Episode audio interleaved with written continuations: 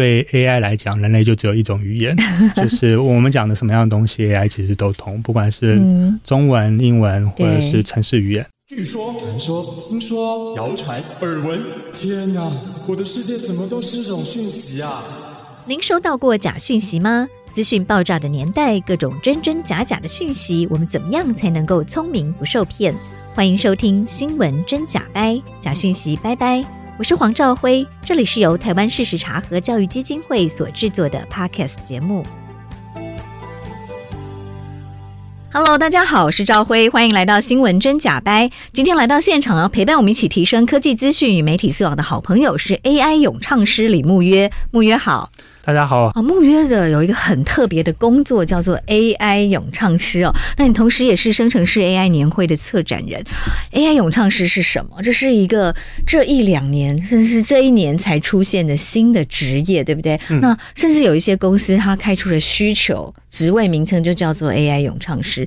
到底 AI 咏唱师在做什么？然后为什么木约会从这个台大公管系毕业的背景，然后成为一名 AI 咏唱师？那 AI 咏唱师，我们想象就知道嘛，所以木约非常会使用生成式 AI 的工具哦。今天也想请木约来跟我们分享一下生成式 AI 我们可以怎么用，用在哪些地方，然后现在到底有多厉害，使用的秘诀又是什么？那木约的课哦，其实平常都蛮贵的。我们今天特别邀请木约来跟我们的听众朋友，就是免费的分享给大家哦，来做科技资讯媒体素养的提升。AI 咏唱师在做什么？嗯啊、所以想象，比如说我们现在讲话在讲就是中文这种中文语言，然后大家可能有听过呃电脑程式语言，比方说 Python 啊、C 或 JavaScript，那写程式语言的就会是电脑工程师嘛，所以这个大家知道。那现在有一个新的东西，我们需要跟他沟通，是我们要跟 AI 沟通。那跟 AI 沟通的时候，表面上我们是用我们的自然语言在跟他沟通，可是其实有一些很特殊的方法。跟这个 AI 沟通，然后可以把话讲的好的人，他就可以做到更多的事情。那所以有些人会说这个叫做 AI 沟通师，有些人会说啊、呃，就是咏唱师，因为有点像是魔法一样，就是几乎你会一句话，你就可以做出一些比较神奇的事情。嗯，就因为生成式 AI 学习了大量的人类资料之后，变得太厉害了，有非常多原本研发者都没有想到的新的功能，陆续的被开发出来，对不对？所以我们需要有这个魔法师，很会使用 AI，然后很会给他下 prompt。呃，指令哦，大家开玩笑说叫做咒语的，呃，这样的 AI 咏唱师把这个生成式 AI 强大的魔法召唤出来，对不对？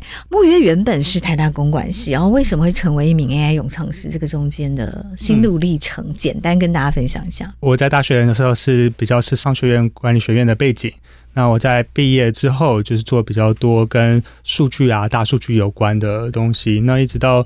啊、去年就是这个 AI 就生成式 AI 比较起来之后，我们就开始很钻研在这个生成式 AI 的领域里面。怎么样可以成为很厉害的 AI 咏唱师？比方说会需要呃语言的掌握度，所以假如你可以、嗯、至少要对一种语言能够掌握，至少对对，对。然后我们都知道，就是你会说中文，跟你可以把中文说得好，嗯、其实对人类来讲就是有很大的差别嘛。有些人可以把他的话说得很好，嗯、所以这是一个。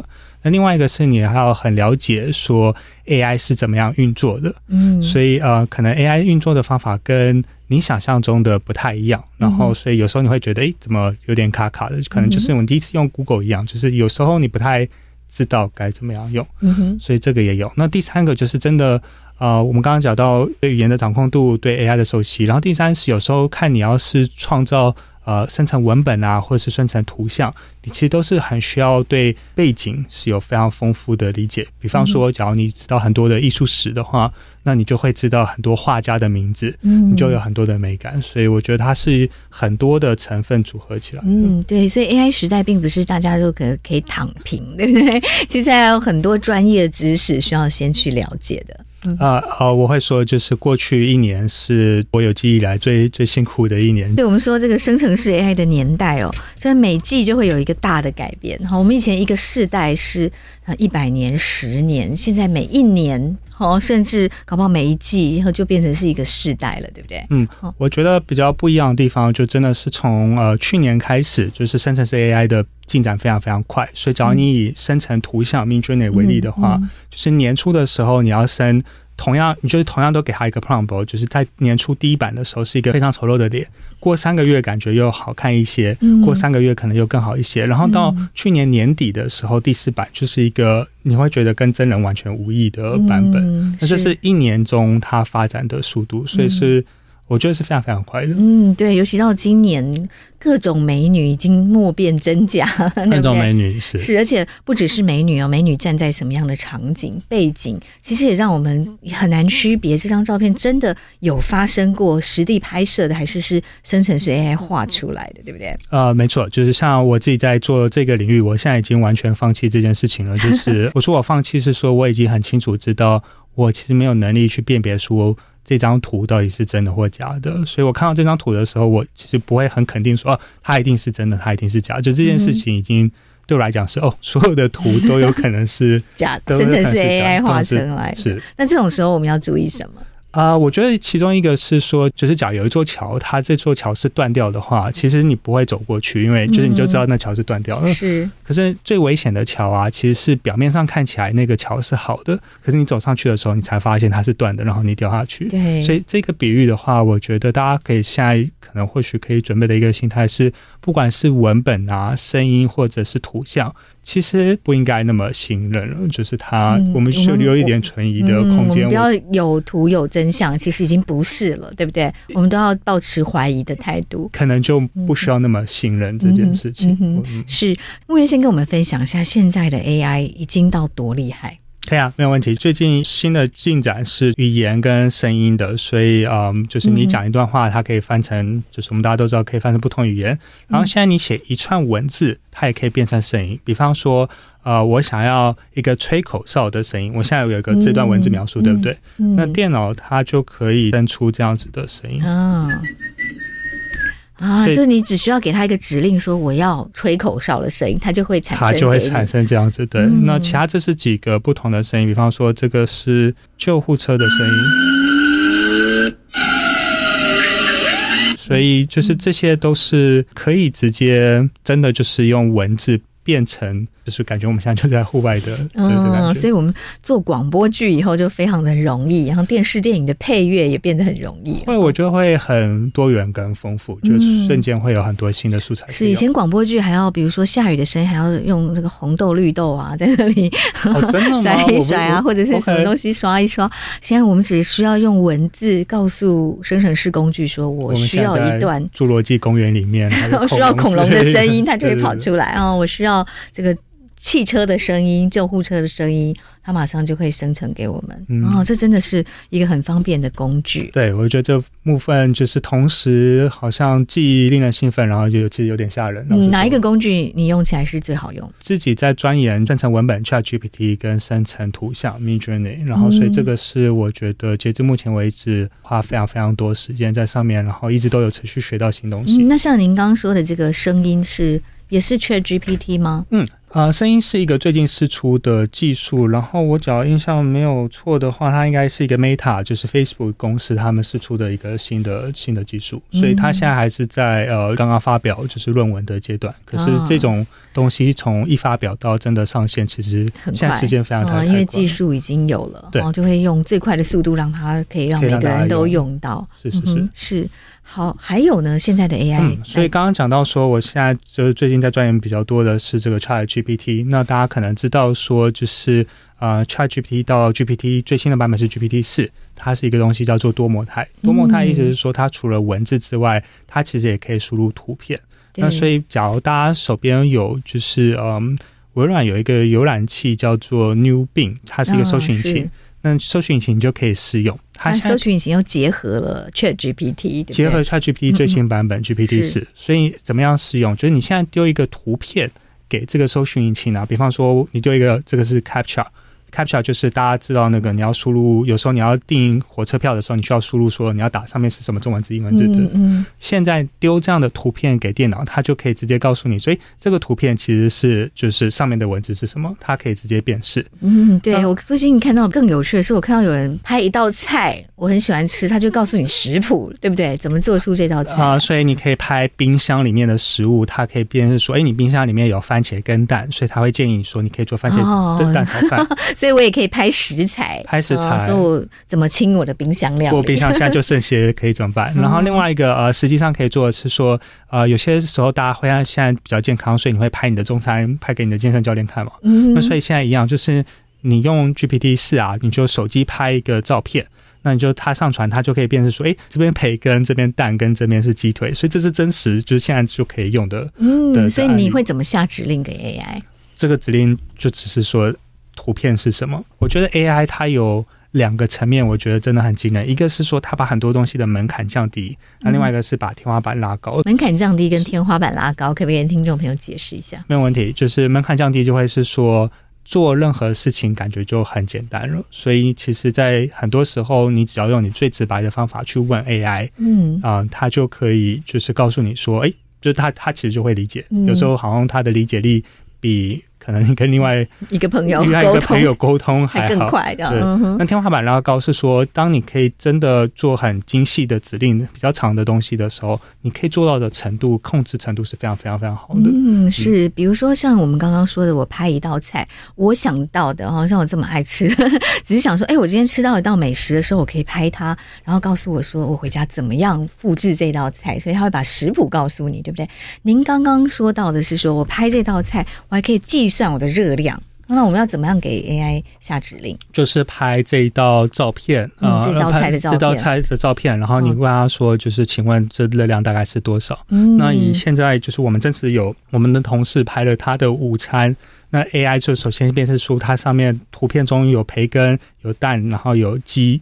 然后这三个东西分别的热量对应出来，然后用一个表格方法呈现。啊，是，你还可以要求他说，请用表格呈现，我看的比较清楚。对，然后帮我计算热量啊，等等，等，等。所以他就会把表格画出来，然后把每一道菜，比如说他这张照片是一个排骨饭，他就会把排骨的热量、饭的热量配的青菜的热量都帮你计算出来，而且他会去侦测说这个排骨看起来是多大，所以它的重量可能是多少，热量可能是多少，然后帮你计算总热量。然后它数量现在也可以就是计算，然后大概是多少的数量啊？就是你今天已经不能再吃了，或者是说你今天还缺什么营养素，其实也可以问他，对不对？呃，他会给一些嗯、呃，就是非常非常好的建议，觉得有时候是超过可能一般人的。比方说，这样我们等于随身带一个营养师在身边。对我，我觉得这个真的蛮惊人的。所以我们在年初的时候就知道 GPT 是有出现这个呃影像输入的时候，他们就说有一个应用情境是想象你有一个盲人。然后他看不到周围的世界，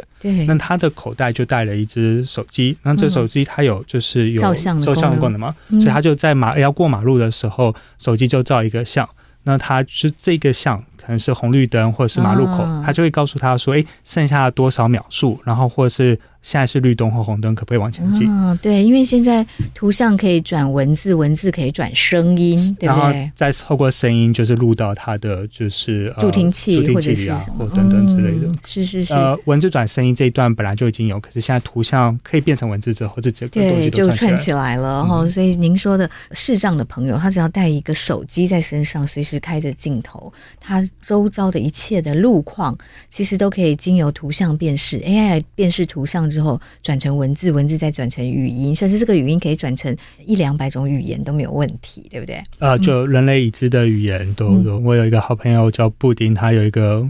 句子我蛮喜欢，他是说对 AI 来讲，人类就只有一种语言，就是我们讲的什么样的东西，AI 其实都通，不管是中文、英文或者是城市语言。对，因为对于 AI 来说，呢其实是一样的东西，它没有语言的限制。哦，那但是对人类社会可能带来的福祉，就像刚刚说的，经由图像辨识来计算热量，计算这个缺乏什么营养素，均不均衡，以及对视障朋友可以让他协助他来辨识这个世界上的各种讯息。哦，这个我们也非常。期待能够有实际的应用哦。嗯，对啊，所以就是想象，就是在各种地方进便利商店，他告诉你说左边第二瓶的东西才是什么样的品相。嗯，以及就是有一个对我来讲，我觉得蛮酷的东西是，也是因为这样，所以在现在版本的，就是呃 GPT 四，你就可以在一张纸上画一个很丑的网站的 layout，它就会把看得懂这个图，把这个东西转换为城市码。然后就可以真的变成一个可以跑得动的网页。嗯、哦，所以我们在做网页设计的时候，以前要跟这个设计师沟通很久，然后还要跟这个电脑工程师沟通很久。我们现在只要在一张图上。画出来我想要什么？你拍一张照，它就会把它转换成城市语言。然后这是可以动的城市语言哦，然后就这个网页就帮你设计出来了。对，哇，这真的是这个有点太神奇，一大福音，对不对？对于不熟悉电脑语言的人来说，对，就是呃，我觉得就是因为这样子，所以很多原本对我们来讲有点遥不可及的事情，瞬间点就可以做。比方说，呃，一个我觉得蛮酷的例子是说，你可以跟他讲说，你想要一个呃贪食蛇的呃游戏，然后这个这。句 prompt 很简单，他就只是说我想一个贪食蛇的游戏。哦，就请帮我做一个贪食蛇的游戏，然后他就会做出一个真的，就是你可能要多试几次，它才会比较进阶。可是他就可以做出一个真的可以动的贪食蛇的的游戏，这样子。哦，他就可以帮你做出游戏来，然后你就真的可以再玩了。对对对对哦，我的指令也很简单，只要说请给我一个贪食蛇的游戏。对对对，哇，这个真是太神奇了，有有一点太神奇。嗯、我刚刚提到最新的进展，所以在最近来输入一个图像，嗯，是想象我们拍一个照，它就会自动去猜测这个图像，然后把它变成一小段的动画。可能听众朋友。不一定可以看到，可是就是我们现在，比方说你有一个爆炸的图像，你就只输入这个爆炸的图像哦，嗯、它就会帮你把这个爆炸的哦，它怎么爆炸的，把它，爆炸完。嗯、对，所以我觉得是一个很神奇的黑科技，是就是真的就是是。所以我们刚刚说图像可以辨识成文字，然后成为转换成语音，这有一张图变成一个动画，嗯，一部影片这样。可以想象，就基本上是你在电脑上的影片啊、呃，图像、声音。任何的东西都可以转回任何其他的东西，嗯、所以是一个我觉得蛮疯狂的。嗯，图文声音都是可以混着，只要是你通常会透过电脑数位装置所接收到的东西，都可以做这样的转换。嗯。是，所以嗯，我看木约有测试哦，就是一张这个男女接吻的图，它可以从他们两个牵手到接吻都帮你。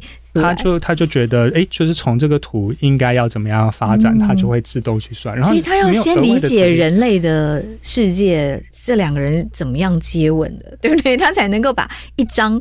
呃，一对男女接吻的图还原成他们先牵手拥抱接吻。他基本上原因就是他收集很多很多的资料。嗯，那在这个资料，当你这个画面拍到就是他们已经很接近的时候，下一个画面自然而然可能会怎么样发展？嗯，他也在预测。他就会把这个，嗯、他就把这个东西就是建在他的模型里面。嗯，这个这个真的太厉害了。所以我们以后要画动画也变容易了。我们只要有一个构图，它就可以变成一个动画。我觉得这是一个很就是令人振奋的时间，就会是说。就是以前你会需要花很大很大的心力去学习怎么样画动画，跟真的去制作动画。嗯，可是现在这样的成本在最近十二个月就很大幅度缩减了。嗯哼，所以我觉得这对于就是很小的个人要制作一些有趣的故事，比方说三道猴子啊之类的，嗯、其实我觉得应该会有很多新的可能性，因为以前不太可能拍出这个故事，可是现在的工具你就可以很轻易的做出像这样的。嗯，就一张图，以前漫画家要把漫画变动画，画很多张，几百张、几千张啊，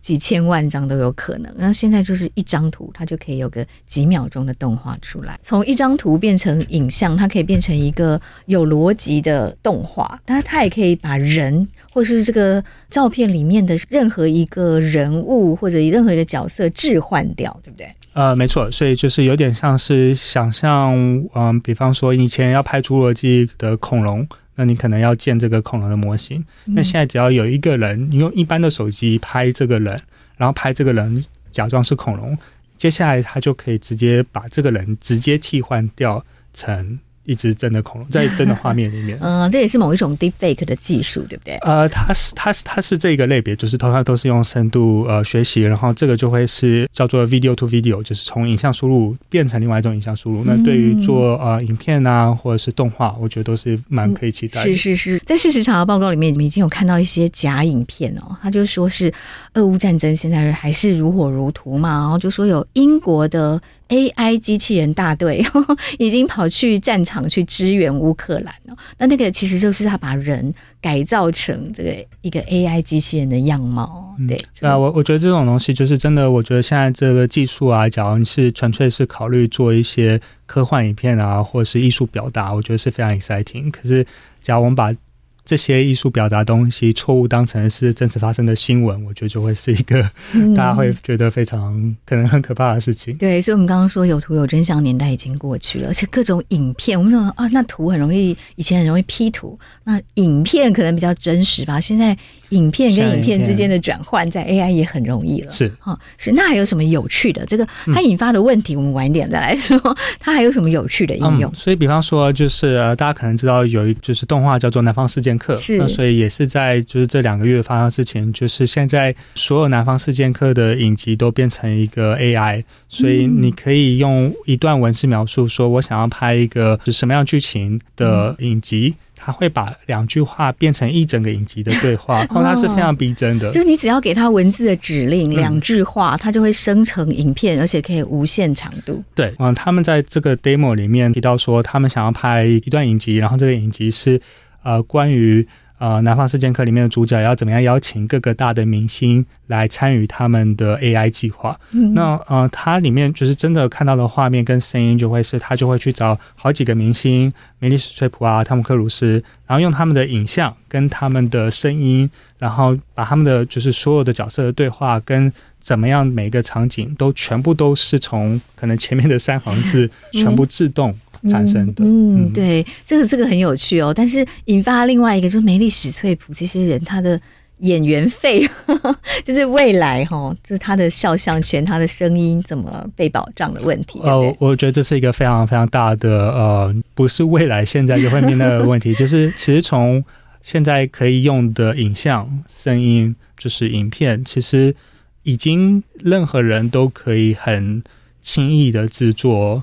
有，比如说有我的声音的，嗯，就就感觉就是分辨不出来。对，尤其是名人，然后像梅丽史翠普，他在网络世界里面的影像跟声音太多了，对不对？所以很容易就被 AI 学习起来了。对，然后、嗯、所以大家可以在家里就随便找他来演任何一个你想要的剧情。是，呃，以就是图片来讲，原本就是 deep fake，然后或者是你要要伪造一个人，你可能需要二十张他的照片，嗯，现在就只需要一张而已。所以就是任何，其实你只要。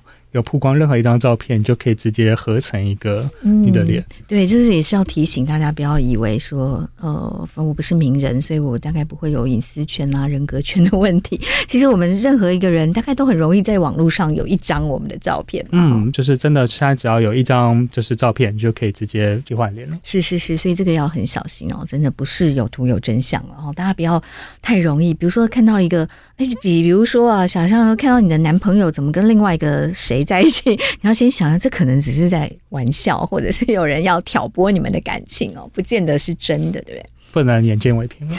是好，还有哪些有趣的 AI 工具？嗯、呃，就是最近有一个非常非常大的进展，是说，就是呃，从讲话变成呃城市语言这件事情，变成非常。啊、呃，非常厉害。那主要是说，原本我们就知道，我讲一段话可以变成一段城市语言。是。那可是现在多做了一件事情，是说变成程式语言之后，这个 ChatGPT 会去执行它，然后执行的时候会有正确跟错误的结果。错误的结果的时候，它通常会吐一些错误讯息。嗯。那现在的 ChatGPT 多做的东西是它去执行，然后执行的结果它会去解读。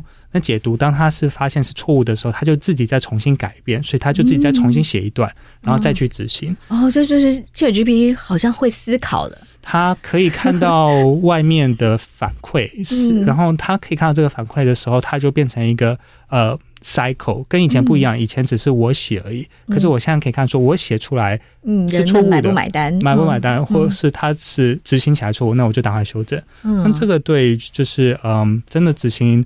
写程式啊，或者是做一些资料分析，是一个非常非常非常大的改变。这、嗯嗯、实际上，你可不可以举一个例子？实际上，比方说，就是你可以输入一个资料集，然后这个是就是很无聊的财经资料集，就每家公司赚多少钱，嗯，都、就是一个资，甚至一个资产负债表这。资产负债表，你就是把你的就是有的几家公司的财经资讯给他，就是一样，你用中文问他，就想像你有一个。资料分析师在你的旁边，你就把这个表格扔给 ChatGPT 说，请你帮我分析哪家公司赚比较多钱 这一类的，或者是你什么东西不敢讲，说这个表格里面有什么样东西，有什么我需要注意的，我有什么他就会他就会直接画一张图给你，然后告诉你说，哎，这个里面的趋势是什么？就真的像是一个资料分析师一样，因为就是这是我们。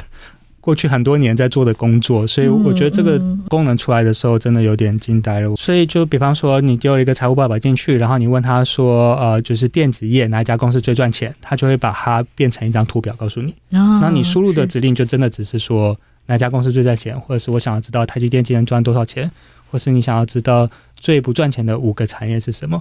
那我觉得这跟以前的工具最大不一样的地方是，以前的 BI 工具其实都是你可以做的查询跟指令都是蛮限定的。嗯，可是现在真的是你想象是你有一个资料分析师在你旁边，你要问他什么东西，他都可以直接啊、呃，他都直接从资料回答。哇、嗯，所以回答都还蛮精准的嘛。以你目前用到现在，啊、呃，我自己工作过去八九年的工作，然后我必须说，就是他在很多部分，就是在品质，我觉得做的比我好。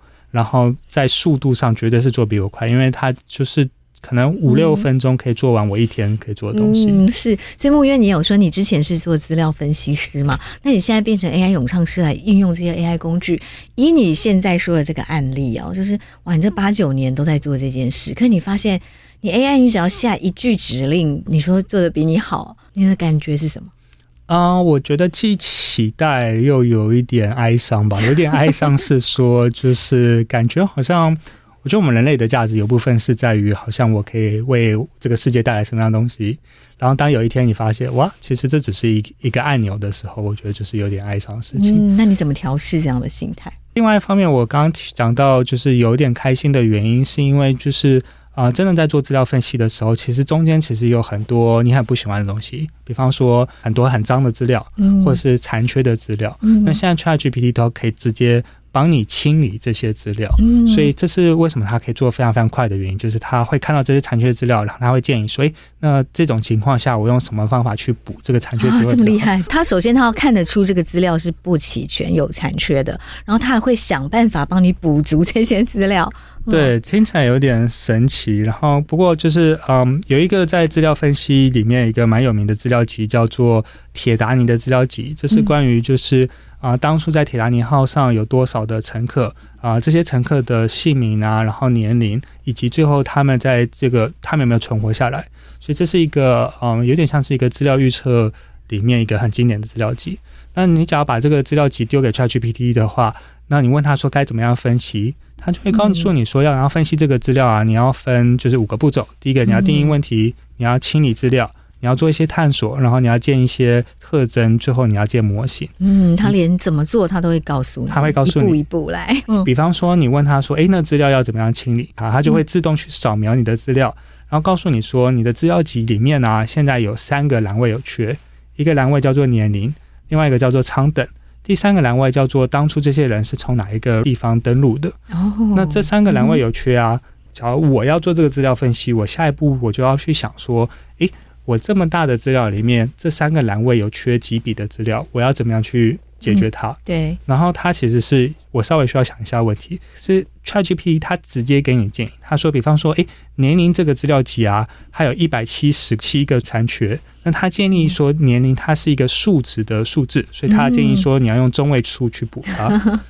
另外一个，相对于比如说仓等的数字，仓等有六百笔是残缺的。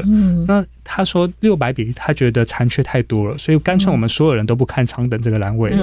嗯，所以就他就真的是他帮你看。他给你建议说怎么样情况应该要怎么样做，然后他就可以把它做完。哦，所以他看了资料也会告诉你这个资料缺什么，然后会告诉你解决的方案有哪些建议。建议的解决方案是哪些？然后你其实就是真的，你什么东西都不做，你就坐着，他就会把整个资料全部都分析完，就是他已知最好的方法。嗯，所以你目前呃用起来觉得他的建议通常都还蛮可以采纳的。他的建议比我快非常非常多，然后他不太确定的时候，他会给你两三个选项选，然后很多时候他会给我超乎我意料之外的。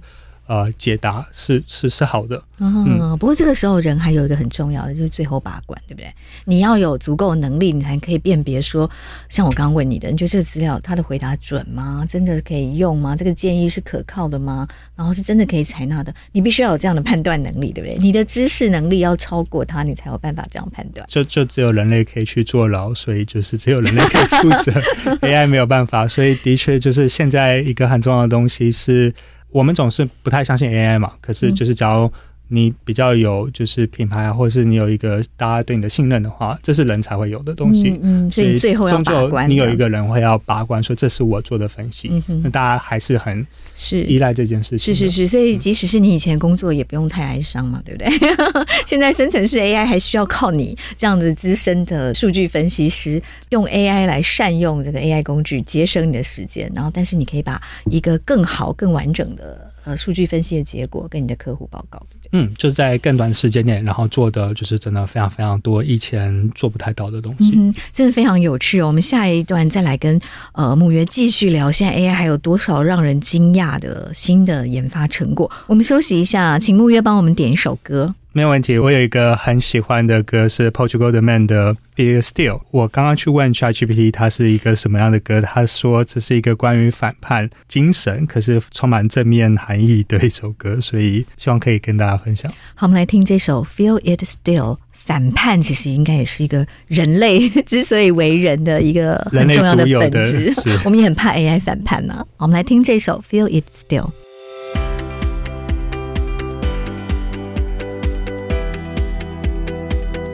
慕约刚刚跟我们分享了现在的生成式 AI 工具到底有多强大哦。另外还有一个很厉害的就是我们现在正在聊的哦，如果丢一些铁达尼号当时的这个资料给他，就可以让 AI 来帮我们预测说怎么样可以避免灾难发生，对不对？所以就是铁达尼的资料集是一个很呃经典的资料预测问题，就是给定。我是一个男性，然后我二十八岁，是坐三等舱的话，请问我活下来的几率是多少？以前你会需要很多呃机器学习呃的先修知识，然后你才可以去做这种数据的模型预测。现在你把这样的资料丢给 ChatGPT，然后你问他说：“诶，我这个要怎么样做预测？”他就会回答说，在这种情况，你有三个方法，你有呃逻辑回归、决策树跟随机森林。然后你可以进一步问他说：“诶，那假如我……”他会有列出三种最适合使用的数据模型来告诉你，然后还会比较它的优缺点。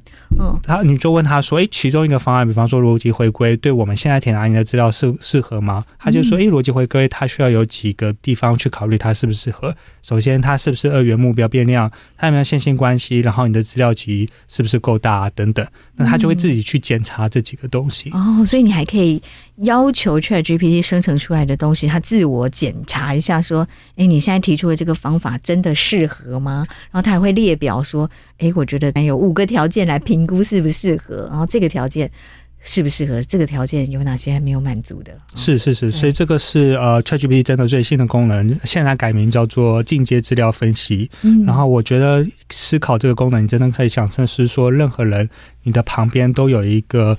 可能三到五年资历的资料分析师是可以随时回答你的问题。你丢任何资料给他，他都会很快很快的分析出非常好的结果。哎，这个我想象中在资料新闻学里面也非常好用哦。以前我们要训练学生解读一些数字，蛮漫长的训练过程，而且要看这么多资料，其实大家也都看得眼花缭乱。现在我们可以请。ChatGPT 先帮我们做初步的筛选，是不是？最近大家一个很夯的议题是，像比如说 ESG，就是大家都要算那个碳排等等。嗯，所以碳排放怎么样减碳、节能减碳嘛？对对，所以你要首先先算出你到底排了多少，然后接下来你要看你要怎么样减碳。哦，所以还可以帮我们算出多少的碳排？怎么算？呃，所以在这样的情况，就是首先你需要找台湾有一个资料集叫做好像叫做能效资料集，是说，比方说。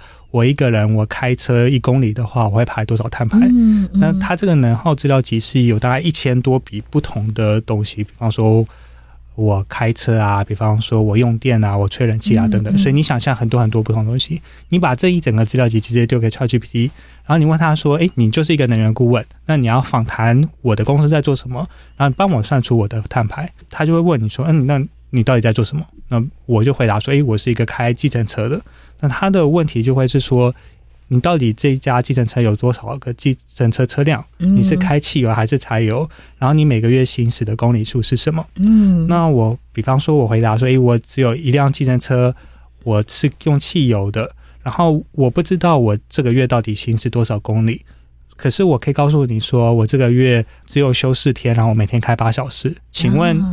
这样是多少公里？那 ChatGPT 就会根据这样的资讯啊，他就会说：诶，那你假如每天开八小时，那我需要知道你平均的行驶公里就是你平均的时速是多少？来算，所以他会问我，那我就说我不知道，我不知道我时速，可是我就是跑市区的速度，他就会说，那市区应该大概就是二十到三十公里之间，所以这样根据刚刚这几个数字，他就算出来说，平均我每个月是五千两百公里，然后因为这样，他就回去找刚刚我们一开始那个对照表，他就说，计程车它应该是要适用的项目是营业小客车汽油这个项目，然后它的能耗是零点一三三。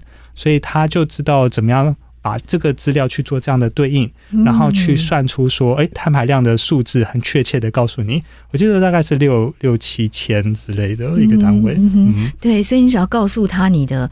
正常的使用的习惯、使用的方式、开车的方式，他就会帮你算出你每个月开车这件事情造成多少的碳排量。是，然后这个当然就是我们现在人类就可以算，可是人类其实是一个很耗费时间的事情。我们还要再去查找资料，你还要查资料，你要对应那个单位，就是这个单位怎么样对。可是现在 ChatGPT 他很有耐心，然后是而且他会问你问题，他会问你问题，你问他问题，他也会问你问题，然后得到他想要的答案，得到他想要的答案，然后这真的很像是一个真的人在跟你聊天。真的很像是另外一个人，就只是他可能不在你旁边，可是他是透过 email 很及时的回复你这样子。哦、是、嗯、好，这是这个 ChatGPT 越来越厉害的功能。嗯，可是其实有一个我最感伤的地方是说，就是我本来在做一个资料的时候，然后我想象中说，哎，我有一个呃，有点像是我参加一个活动，然后有好二十个讲者，那二十个讲者有非常满意、不满意跟呃得问卷调查，然后我想要用一个视觉的方法呈现出来。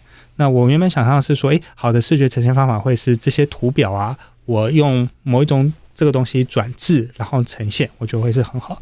可是 ChatGPT 建议了我一个图表，是他觉得好像比起这个东西转字，他觉得比起传统的柱状图，柱状图更好用。他用一个某种堆叠的方式，是我那时候真的没有想到。可是他的建议是。是视觉上更好的，就是你可以更容易看到说哪些讲者的东呃，就是买回馈是是更好的，然后是更清楚，而且更不占空间的。嗯，所以这个是我觉得我真的觉得哦哇，就是就是 ChatGPT 不只会帮你画图表，它也可以建议你怎么样画出最好的图表。它里面有很多让让这个乐听大众更容易懂你想要传达的讯息。然后这个是我以为就作为人类我我会很在行的事情，可是显然就是在这个情况我是被他 surprise，然后是非常好的 surprise。那你给他的资料是什么？就是呃，各个学员回馈的成绩单这样。嗯、呃，有点像是你去听一个活动，然后这个活动有二十个讲者，然后这个讲者都有五分、四分、三分、两分，然后你想要知道说每一个讲者表现怎么样？嗯，然后你就把这个学员回馈的资料喂给 ChatGPT，跟他说，请帮我画出最好用的图表。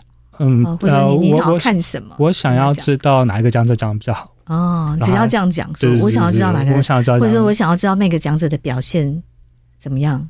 比较受欢迎还是、嗯、可以？这个也 OK。这个就你要问特定的，或以我的例子，我是想要知道说哪一个讲的讲的比较好。嗯，那他但他对于什么叫讲的比较好，他他可以自己判断。他知道要抓哪一个栏位，然后他会做一些事情，像比方说，假如你写程式的话，你就会知道在这种情况你要做资料分析，你其实要做好几件事。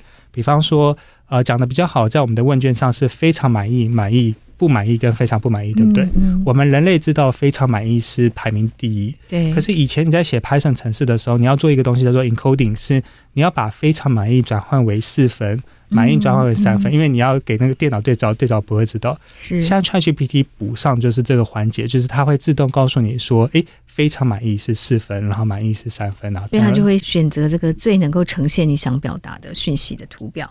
另外就是它真的就在做资料分析的话，他可以清理就是资料，比方说他知道一个资料集就是前面五行都没有资料，然后真的资料从第五行开始，嗯，他会说，就是他看到一个 Excel 的表单，他会自动辨识说哪些资料是有意义的。在这个情况，我们把一个很脏的政府资料丢给 ChatGPT，ChatGPT 说：“哎，你这一页它其实有两个表格，请问你要左边还是右边的表格？”那你跟刚刚讲说右边，它就会自动把我要右边的表格转换为这个城市码，然后。他就会进下一步，下一步他看到说标签页很多是一一一一一零跟一零九啊，就是那个页次。嗯，嗯，我们人类知道这大概是民国年，然后我们需要把它加一九一一才会变成就是一个可以可以用的是呃时间。那现在 ChatGPT 也知道这件事情，它可以直接把这件事情转换为就是时间。嗯。那我觉得比较了不起的地方，就会是说这些东西是原本我们人类知道怎么样做，可是做起来觉得很麻烦的。嗯，现在 ChatGPT 它是自动可以把这些事情全部都帮我们做完，然后所以我觉得这是工作做起来满意度高很多的地方。嗯，就是我们本来很繁琐的资料，可以透过 ChatGPT 让它变得比较简化，然后清楚、一目了然，是这样子。然后你本来。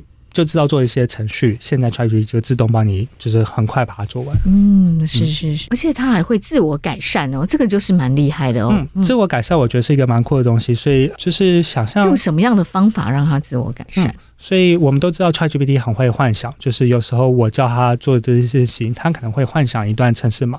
那现在这个整个部分，我觉得最厉害的地方就是它还是幻想一段程式码。可是他会直接去执行，然后他去看这个程式码是正确还是错误。错误的话，程式就会直接给他一个错误讯息，然后 ChatGPT 会读懂这个错误讯息，然后他会自我改善。所以，比方说，就是一个呃真实的例子是，我说，诶，我想要做一个东西，然后写一个函式。他，我给他一句话之后，他先执行一，他先写一个函式；二，他执行这个函式之后，他发现记忆体不足；然后三，他说他可以换一个新的方法，然后。第四，他的新的方法就成功了。所以这边我全部都只有给他一句话，可是他可以自动一直做这件事情，所以我觉得很了不起。嗯、所以这个是我们在讲说最近这个 ChatGPT 做出的进阶资料分析的功能。可是，嗯，ChatGPT 还有一个东西是 OpenAI 没有直接开放，可是你现在也可以做，是说你可以直接用 ChatGPT 啊，让它控制你的电脑。所以让它控制，哦，怎么让 ChatGPT 控制我们的电脑？啊，你就是把权限交给他，然后你可以做的事情就更更可怕。就是在原本这边，你可以做的事情是，它可以在一个沙盒的环境是不联网的，让它控制你电脑。是说，你可以说，哎，请帮我去，比如说爬一个网站的资料。那他会做的事情就是，他会把这个指令啊、呃、分析说，哎，我可能需要安装什么样的套件，那他就会把这个套件安装起来。然后他就会写一个爬虫去爬这里面的资料，然后把资料下载下来，汇整给你看。所以用这样的方法，就是你可以做真的很多很多的事情。比方说啊、呃，大家可能知道有一个呃开源的专案叫做萌点，就是是一个呃中文的字典，它是一个 GitHub 上的专案。那你现在只要跟他讲说，诶，我想要把这个字典架起来，它就会自动跑去呃 GitHub 上把那个专案下载下来之后，把它。根据它上面的指令，它把它架起来，然后就直接在电脑跑。嗯。这是一个 plugin 的程式，还是 ChatGPT 就可以做到？啊、呃，这个是呃，主要是靠 ChatGPT，然后它是一个叫做 ChatGPT 的其中一个 plugin 可以做的东西。然后那个 plugin 其实很简单，那个 plugin 没有做什么事情，那个 plugin 就是直接把 ChatGPT 的指令。化为电脑的指令，然后它就可以直接执行。嗯，所以就是是一个我觉得非常强、呃、大的，也蛮可怕的，非常可怕的东西，因为它就是真的可以在你的电脑，它可以在你的电脑上安装档案、删除档案，然后它可以用你的电脑去去。啊、呃，爬取此压网站的资料。嗯，那我们应该开放这样的权限给 ChatGPT 吗？我有试过，然后我觉得我每次试都是非常、嗯、非常非常震惊的。我就想说，就是对啊，就是你好像就是让他有你电脑的就完整的权限了，然后他可以做的事情真的。就是有，所以你也可以请他直接帮你回一封信给谁哦，回一封信是非常简单的事情。回一封信是就是就是生成一个文本，就是直接连信箱，然后直接 Gmail 信箱直接 send 出去，可以这样？可以，可以啊，可以啊，可以啊。其实想象你在电脑上可以做的东西，他都可以。对，因为我们以前是，比如说我要写一封信给谁，你帮我写成一个英文的两百字，写给一个呃美国的老师哦，假设是这样。现在是我直接可以跟他说，那你就还帮我寄出这封信给他哦，因为那个也是一个指令，所以就是是是是可以的。所以我们的一切要靠电脑的事情，都可以透过 ChatGPT 作为一个窗口来达成。以后呃，其实也不是以后，就是微软现在已经有推出说呃，他们。这个版本叫做 Copilot，就是接下来 Office 很多的软体都是可以透过刚刚这样聊天下指令的方法可以完成的。嗯，那在这个版本里面，就是即将要上线的这个版本里面，其实不管我们是要做会议记录啊，要做简报啊，要做呃什么样的档案，你都是讲一句话，它都会是用生成的。嗯，所以生成一个简报，然后你跟他讲说，哎，我这个简报想要符合我的企业美感的一个规格，它就会自动去做这样的更改等等。嗯，是。牧原提到，我们现在有很简单的指令，就可以用生成式 AI 的工具帮我们做好一份很精美的简报。可以怎么做？嗯，没有问题。所以是这是接下来会在微软上，就是很多像是 PowerPoint 啊或 Word 里面都会有推出这样的功能。那现在网络上也有一些这样的服务。那其中，比方说生成简报的话，就会是通常常见叫做 Gamma。Gamma 的话，你就是真的跟他讲说，诶，我想要一个，比方说关于假新闻啊、应该要怎么样预防的呃一个专题。嗯，你给他这一句话，那他就会把这一句话就是输入进去之后，他就会变一整个简报的架构。对，因为其实 ChatGPT 它连简报内容都帮你有，而且做成一份精美的 PowerPoint 的简报。是，所以其实就这几个部分你都可以想象，因为其实以假如你把这个东西问 ChatGPT 的话，它可以帮你生一个大纲嘛，这个我们已经知道。根据每个大纲，你可以生每页的内容，这个文字我们也可以知道。然后文字要怎么样根据这些文字去生成图片，这也是已知的。所以像这样的服务，就是现在真的。非常常把它整合起来，他就把它整合起来，文字，然后他还帮你找好配图，他找好配图，直接做成简报档，直接做成简报档，然后就是你。啊、呃，想法就会是通常这样的简报通常不会是你最终出去的，可是你很快就有一个草稿，嗯、然后根据这个草稿就可以微调这样子，非常好用的工具哦。嗯，所以啊、呃，简报榜呃非常就是这是免费的吗？呃，Gamma 是一个呃一开始免费，可是后来可能需要付费的服务。嗯，一开始等于大家在帮他测试，对，帮他测试。然后呃，另外就是还有一个叫做 Framer，Framer 是这个东西。刚刚是说你讲一句话。变成一个呃简报嘛，Framer 就会是说，就是你讲一句话，它可以变成一个网页。嗯，那所以就是它就是呃，有点像是你去跟设计师沟通的时候，你就说哦，我想要一个鞋子的品牌的网页，它。现在你就是跟 AI 沟通，那它就会生一个这样的网页给他，然后你跟他沟通也跟有点像跟设计师沟通一样，就说哦，这个网页哪边不行啊，怎么样？就是讲、嗯、我要新增几个栏位，然后我要用什么样的底图的风格，他就会马上马上改变哦，那他就会直接一个网页给你。呃，对，就是可就是就完全可以用的对对对对对。哇哦，嗯，所以就是呃、嗯，我觉得就是基本的想法就会是，其实我们说的东西不是图就是文字，嗯、那。所谓的网页或所谓的简报，也就只是这些图跟文字不同的格式啊，或不同的规则。那所以这些东西一旦你可以生成图像跟文字，这些不管是我们的 email 啊、我们的简报或者是网页，现在全部都是一些可以可以做到的东西。嗯，还有什么你觉得很厉害的 AI 工具？啊、呃，我们最近在研究的 AI 工具是说，像比方说，我们通常这个讲话会有一个很长很长的逐字稿，嗯，那就是可能是上万字的。那你要做一个专案，你通常假如做很多很访谈的话，可能十到二十人的话，你就会累积非常非常多的量。嗯，那这对于其他人要加入这个团队其实很难，因为他其实没有时间把这所有的逐字稿全部都看过或听过，所以你可以用就是 ChatGPT 把这些东西先浓缩成。诶，可能就是这一个访谈是关于我看这三百字就好，然后什么东西看这三百字就好，所以这个大家都知道，就是这个还蛮简单，摘要很简单。嗯那另外你可以做的是，你想象你有一个二三十万呃文字的量的东西，其实你可以做问答，你可以说，诶，我今天访谈了二十个呃访谈者。这假如是我的资料库的话，你可以去问他说：“诶，请问谁有讲到什么样的东西？”他就会去说：“诶，请问这个使用者当初在几分几秒的时候有讲到这个，那个使用者也有讲到这个，所以它有点像是一个啊、呃、访谈的啊、呃、资料库，然后他可以去帮你做这样的问答，精准的把它抓出来，嗯，是是可以。对，这在做新闻报道或者是写论文都非常好用，很多的资料，对对对，对，所以就是怎么样去 reference 当初怎么样资料，然后我觉得在。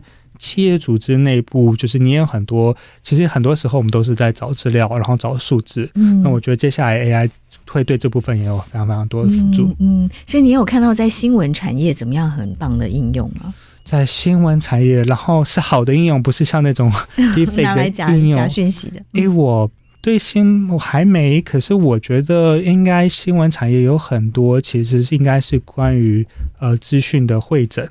那所以我觉得我。我现在还没有看到，可是我可以预期说，就是接下来像使用 Bing 啊，就是搜寻或是汇整网络上的资料，作为不管是新闻或者是作为呃其他应用，我觉得都可以蛮想象的。比方说，一个在工作上，我们常常会需要说，诶，比方我要开发一个新的智慧型手表，市场上的智慧型手表哪些？